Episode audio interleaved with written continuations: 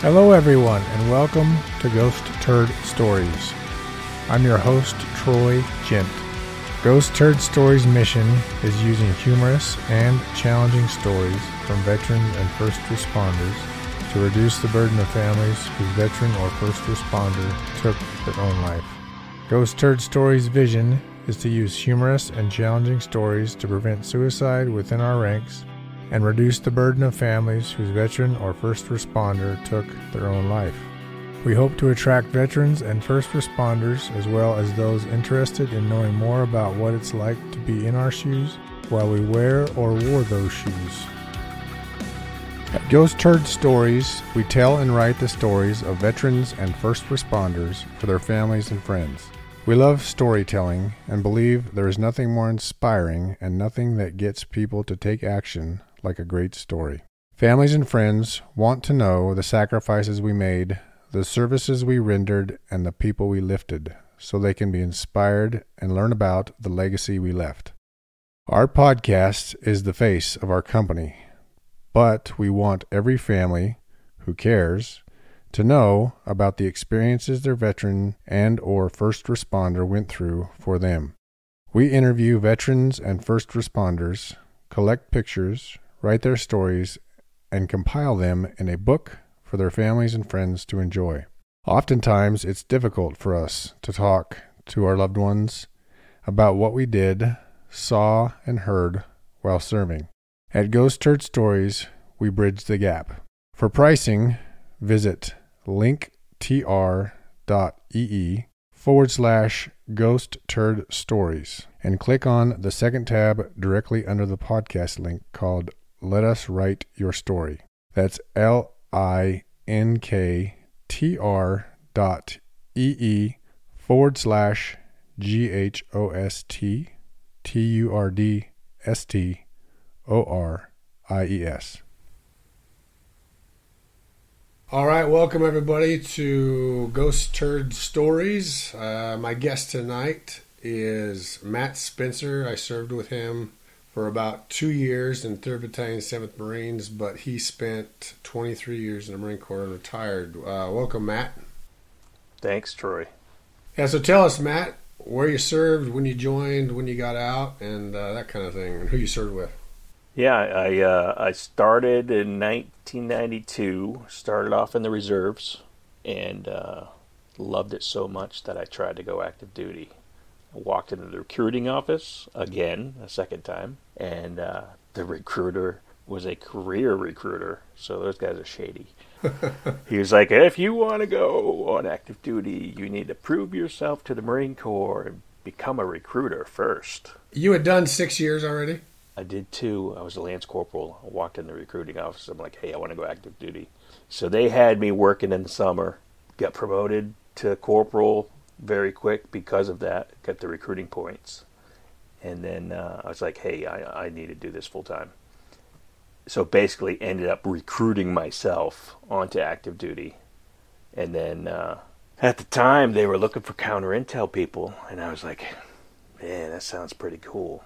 At the time, I was a sergeant, and uh, they were like, well, if you do that, we'll start you off as lance corporal. I'm like, I'm not gonna go from a sergeant down to lance corporal again. That's not happening. Well, if you stay 03, we'll just take away, you know, a year and a half time in grade, and then you'll be starting off as a sergeant again. So they can do that. They can demote you if you don't get in trouble.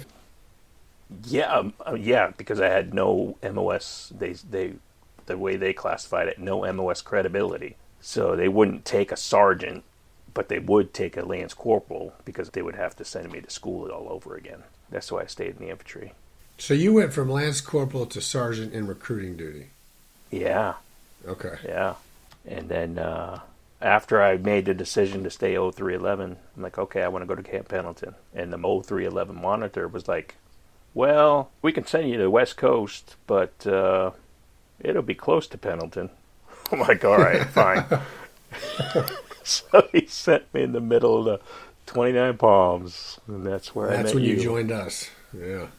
Just so everybody knows, me and Chris Coates, who I've already interviewed on this podcast, and Matt were the only Mormon boys in, I think, the company. We had one other. I forget his name though. I'm sorry to interrupt. Go ahead. Yeah. So after that, after uh, three seven, you doing those long hikes, 25 miles out in the middle of the desert, dealing with the heat, dealing with Okinawa and the jungle. I was like, all right, I'm tired of this. I actually contemplated about going back on recruiting duty, which was crazy. Because recruiting duty is pretty brutal, right? Uh, it is. It's a career ender for a lot of people. And it's not the Marine Corps. It really isn't. So then at the time in 2000 and 2001, the career planner that we had was having a hard time meeting his retention goals. And the uh, the battalion commander came up to me in Okinawa. I was on duty that night, and he was like, "Hey, what's your history?" I told him I was on recruiting duty, and he said, "You know what? I'm I might need your help. I need you in the career planner's office." I said, "Okay." So I started working with the career planner and started helping him out. And I was like, "Hey, this is not recruiting duty, but it's probably the next best thing as far as staying in the actual Marine Corps and getting out of 03. Getting out of 03. yeah, I moved into career planning. It was transitioning from a B billet to an actual MOS. Uh, made a name for myself. A lot of high people noticed the work I was doing, and they actually planned my career when I was in Iraq.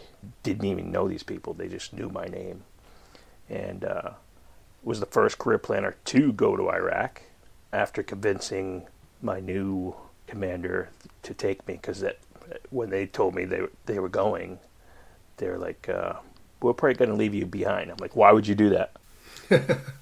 it was an air wing unit. I was the only 0311 in the unit or who had grunt experience. You guys are going to war and you're not going to take your prior 0311 guy? That doesn't make sense. So they were like, "Yeah, you got a good point." Yeah, you could teach us some stuff. So they made me the platoon sergeant. so you were get you were going to teach them a little infantry stuff. Yeah, they actually took some fire, and uh, yeah, I just did you know squad rushes, and you know, I'm up, I'm down. They see me, bang, bang, bang. I was the only uh, career planner within our camp. It was Camp Ryan at the time. We actually had to set the camp up, set up the tents. We were the first unit there and then the other units joined us like a couple weeks later. It was Task Force Tarawa. There were a total of like five units there. I was the only career planner, and I was pretty busy.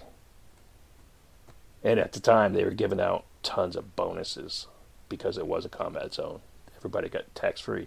After that, got promoted to staff sergeant, moved up to the Marine Air Control Group, and went on a second deployment to Iraq. And then uh, they were like, hey, yeah, we're, we're going to keep you here after your seven months because we see no reason for you to go back. I'm like, well, here's the thing. You got a sergeant who wants to come and replace me. She hasn't been to the combat zone. She's trying to get promoted. And uh, you're not giving her the opportunity to show what she can do. So, my executive officer uh, Lieutenant Colonel said, uh, You should probably call your monitor. Called the monitor, I had orders within a week, and that's when they sent me to uh, Marine Corps Air Station Miramar as a newly promoted gunny. They had me in charge of the entire 3rd Marine Air Wing. There was a guy over me, he was a master sergeant. But like I said, I was making a name for myself, and there were people I didn't know who were planning my career. They were like, I requested to go to Yuma, which is a small base in Arizona. They're like, we have other plans for you. We're going to send you to Marine Corps Air Station Miramar as a newly promoted gunny because the master sergeant that's there is, uh, let's just say, he needs some guidance. I'm like, you, you basically, you're telling me you want me in charge of the master sergeant. They're like, yes. So this is this is still a pretty new uh, MOS. It is, yeah and yeah, they didn't have any faith in this guy. So they probably threw that master sergeant in a thing that he was like, "What am I doing here?" He was on recruiting duty too, and I think oh, that's okay. what that's what helped him get into the MOS because they were all looking for prior recruiters. So I spent a year and a half there at Miramar, and then uh, finally made it. this was 2005, 2006, 7. Finally made it to Camp Pendleton in 2007. So about 10 years after I requested to go to Pendleton, I finally made it there.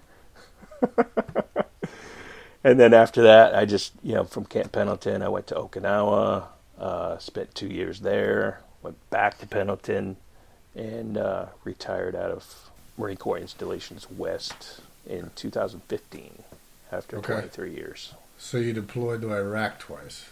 Yep. Okay. And Okinawa once. So you did three deployments? Uh, Okinawa was a permanent station. That's right. You did it twice. We did the two deployments with 3-7, you know, the UDP deployments. Were you in both of those? Yep. Oh, I'm sorry. Yeah, you were. Yeah, because the first time we were in the India company together, and then the second time I was in the company office and you were in, in S3. That's right. As far as memorable, f- funny things that happened, what uh, what are some of the the things that you can remember? You know, most of the stuff I remember that were funny happened in the infantry. Uh, but just it popped in my mind today that a recruiting story. We had this this older girl that wanted to join. She was 27 at the time. Boot camp was 13 weeks at the time. She made it through 11 weeks of boot camp, and she couldn't help herself. She wrote a love a love letter to her drill instructor. I actually went to high school with her drill instructor. Man, yeah, he didn't know this was going to happen. she she didn't know. Yeah, she didn't know it was going to happen. And uh, eleven weeks in, she was like, uh, "Staff sergeant, I I forget her name, but anyway, staff sergeant, drill instructor, so and so. I I think you're so beautiful, and I'm in love with you." So. Two weeks before graduation, they sent her home, and I'm like, "Oh no! What do you? You couldn't wait two more weeks?" Yeah. well, I guess he probably didn't really respond as far as the way she wanted, or like you say, she you couldn't wait two weeks. Do you think he would he be reciprocated that? No, this it was in the '90s, so Bill Clinton had revoked. He instilled the the "don't ask, don't tell" policy. But you know, after somebody re- says, you know, I'm in love Oh with my you, gosh, I didn't drill connect that. instructor, It was a yeah, female on a female. It was a female. Okay. And uh, yeah, telling her her drill instructor she was in love with her. As soon as that happened, they they had to kick her out. I never got a full story on that. If you leave the Marine Corps in a situation where you kind of just get dropped in within the first six months, are you? Is it like you never really went in? I mean, how does that all work? It's changed over the years. I've looked it up a bunch of times. I think you have to serve 90 days to get that veteran status. So if if if it's before 90 days, it's like you never were there. Okay, yeah. I've been using Isagenix since 2017. These products have made a world of difference in my quality of life, health, energy, muscle definition, strength, and endurance. My bread and butter products have been the Daily Essentials multivitamins with IsaGenesis, which is a telomere support supplement, the IsaLean meal replacement shake, the Tri Release protein shake, the collagen, the green drink, and the Cleanse for Life support system. However, Isagenix has many products and can cater to your unique lifestyle and goals. Click the link in the show notes or visit nmp.isagenix.com. Besides just using the products, there is an option to partner with me and the company to build your own business with no capital upfront. You can do as little as pay for your products and as much as making a full time income. I love these products and will use them the rest of my life. For more information, you can email me at ghostturdstories at gmail.com. Oh yeah, yeah. Here's another thing. When I was in the reserves, uh, we had this guy that was. He wasn't like the greatest looking guy, and I don't know you've seen this too. You get these guys that they're like maybe a a four or five on a good looking scale, and they show up at the Marine Corps ball with these like nine or ten girls, like supermodels. Like, what are you doing with this guy? and this guy, he was so funny. We we asked her, we asked his girlfriend, we were like, what are you doing with Adrian? And uh, she's like, he makes me laugh. like, oh, yeah, he makes us laugh too. you remember that time? Uh, it was the first deployment to Okinawa. We were repelling, and uh, Captain Trap got dropped. Oh, jeez, I don't know. I think I do remember that. Canis was on belay, and Canis dropped him, and he bounced. That's and it's right. only fun. I remember It's that. only funny now because Captain Trap was a big guy and he didn't get hurt. Yeah. You know, obviously it wouldn't be as funny if he did get hurt, but and then Canis was like, "I'm going to be a Navy SEAL." What are you talking about? You're going to be a Navy SEAL? You just dropped the company commander on, on the ground. Yeah, I remember uh, he was told to go get a pap smear when he was a boot, and he said, "Oh, okay." So he walks down to to medical, and he says, "I was told I need to get a pap smear," and uh, they're like, "Go, go back to your barracks, man." And then uh, we were doing a range 400 one time, and it was like 120 degrees in the middle of July. Colonel Bennett comes walking by, sees a bunch of guys, you know, just lounging around like you always do when during our downtime. It's hot. Guys want to take a break. They just ran range 400. And he's like, What are you guys having a uh, little siesta? These guys didn't know. They didn't know if it was fiesta or siesta. They didn't know Spanish, so they were like, "Yes, sir. Yeah, we're having a party." and then, and then Colonel Bennett goes over to the company gunny. I forget who it was at the time, and he's like, "What? These guys having a little siesta?" And he's like, "Oh no, sir. No, no. These guys aren't going to sleep." Uh, he's like, "Well." It looks like they are. company company gunny comes over and says, "So, you guys having a siesta?"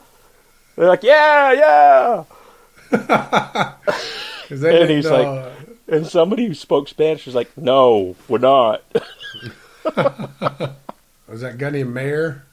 yeah, it might have been Gunny Mayer at the time. So then after that, yeah, Colonel Bennett was like, "Oh, we need to have hip pocket classes. These guys can't sleep during the middle of the day."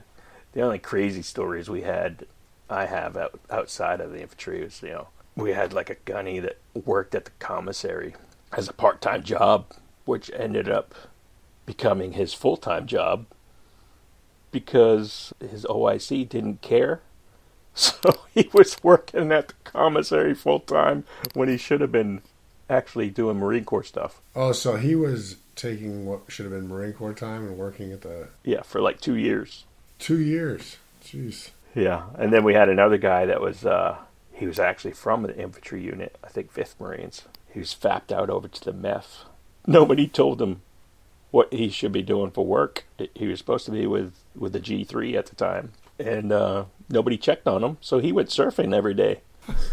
How long did that last? Well, it lasted a while. It was a one year FAP. He did it for six months. And then finally, I think somebody caught him during an inspection. They were like, What do you do? He's like, Oh, nothing really. I go surfing every day. Some of that time in the, in the Marines is, I mean, when we're in the field, it's just twenty four seven almost. But but sometimes in the barracks, I mean, for weeks at a time, sometimes like, what are we doing here? I think there wasn't any. Oh, and the formations.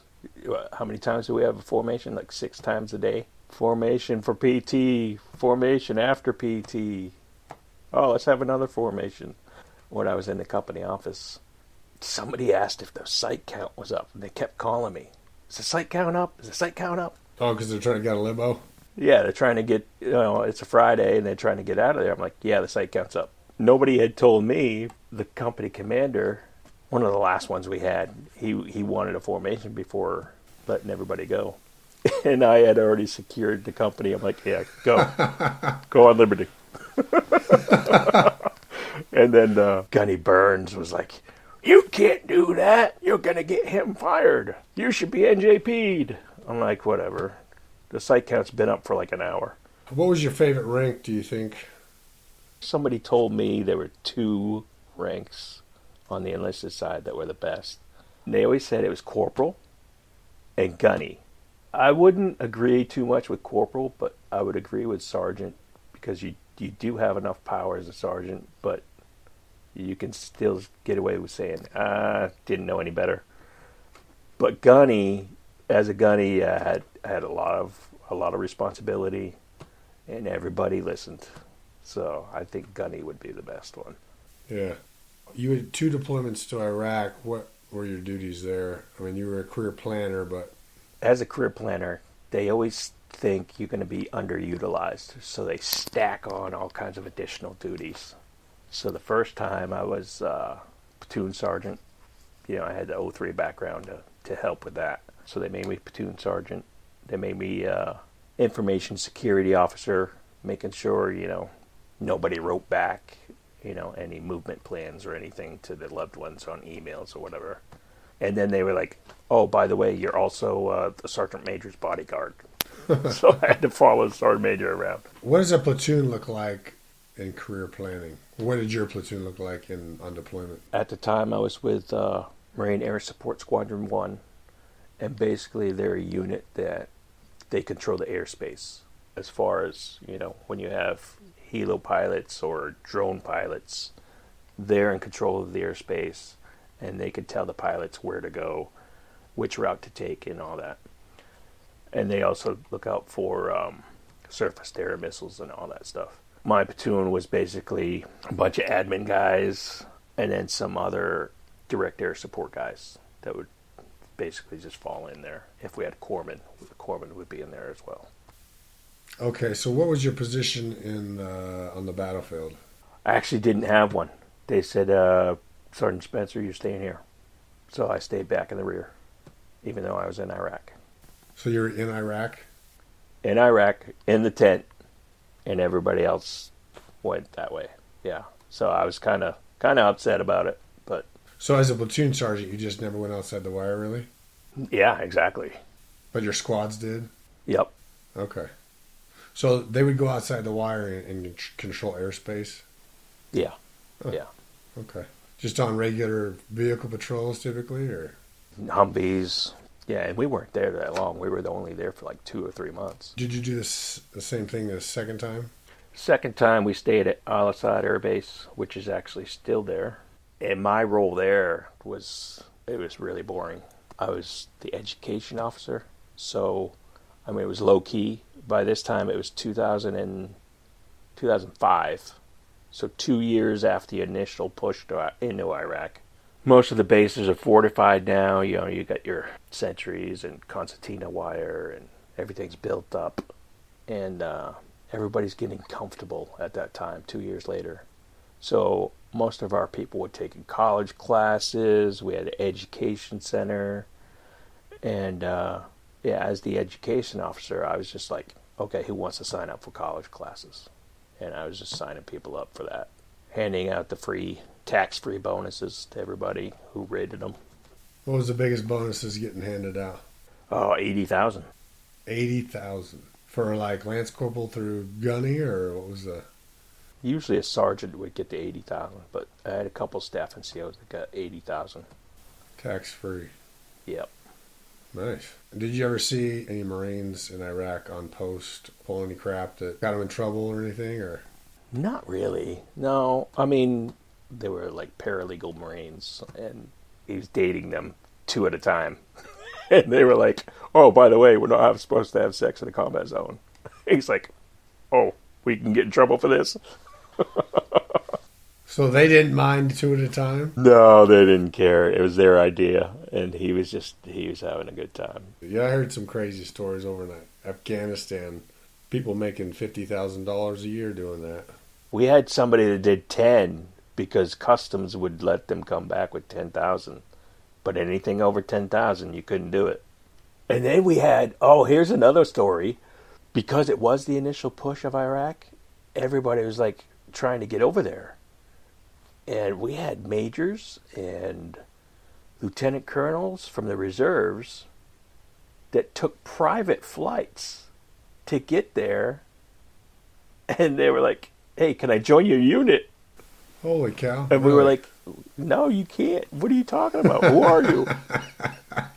so then they would call back to Washington D.C. and have uh, have somebody join the unit. They're like, yeah, we can do that. You're now part of the unit. It was crazy. I heard during the initial push there was just so many things going on that just weren't per Marine Corps. I guess what would you call it? Uh, Regulations. regulations, maybe. Yeah. When I was in 29 Palms the second time as a as an officer, church ward I was in out there, they had a guy that was the Elders Quorum president who I think he retired as a master sergeant. But he was he was an S one, so dealt with finances. Basically, they gave him a suitcase of money wherever he went. His job was basically just to pay people off for damages and this kind of thing. As they I heard about that. yeah. He said they had this guy, he retired as a gunnery sergeant before the war. And then when the war started, he's like, I got to join again. I got to go fight. I got to go fight in this war. And the time between him getting out and the time he wanted to rejoin was so far that they said, we have to. We have to put you back in as a lance corporal. and he's like, I don't care. I just want to go fight, right? So when he got over there, they didn't know what to do with him because oh, he was a gunnery sergeant but a lance corporal, and he says, "I'm calling myself Lance Gunny." And so, so what he did, he ripped off the three rocker, two rockers up, and left the three rockers down. so it looked like a Lance Gunny. And they gave him. They says we don't know what to do with this guy. They gave him to my elders quorum president, and he's like, he's like, here I'm I'm here to do whatever you need me to do.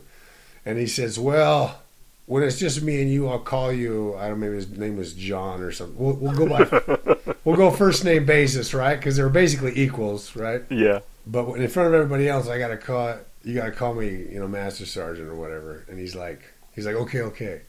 So he says that guy just stayed on my right hand through the whole push, man. He says we had so much fun together.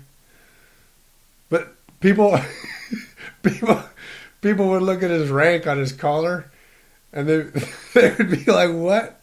What's going on here?" and my master sergeant friend would say, "Don't worry about it. Just Oh, jeez. did he stay in or did he get EAS after that? he was just there for the initial invasion, and then I'm just wondering what his paperwork looked like. yeah, Yeah, Arnaby discharged as Lance Corporal Gunny. I don't know. Yeah, I heard I heard other stories too about just like we're pushing and jump in if you want to go kind of a thing. Like a lot of that yeah. going on. and know? then the Army raised their age limit to like 65. So you see these 65 year old That's Spec right. fours. We're like, what right. the heck? What are you doing here, Grandpa? Yeah, that's crazy. Whoever wants to fight, just come join us. We got to put a rank on your shoulder, though. You know, some of these videos coming back from Ukraine and stuff. These Americans, they go over there, you know, and they just like, just put me in your Humvee, and they got them in the turret and everything, and Yeah. they just want to fight with the Ukrainians. I wonder if any, anything's going on like that right now with the Israelis, but. Gee, I don't know. Well, Matt, I appreciate you being on here. I really, really grateful. And uh, any any last words you want to share with us? Or, No, thanks for having me on. okay, you bet. Thank you for listening. Please tell your friends and family so that we can bring more joy and awareness to those struggling with suicide ideation and the families who desperately need help after the loss of someone they love to suicide.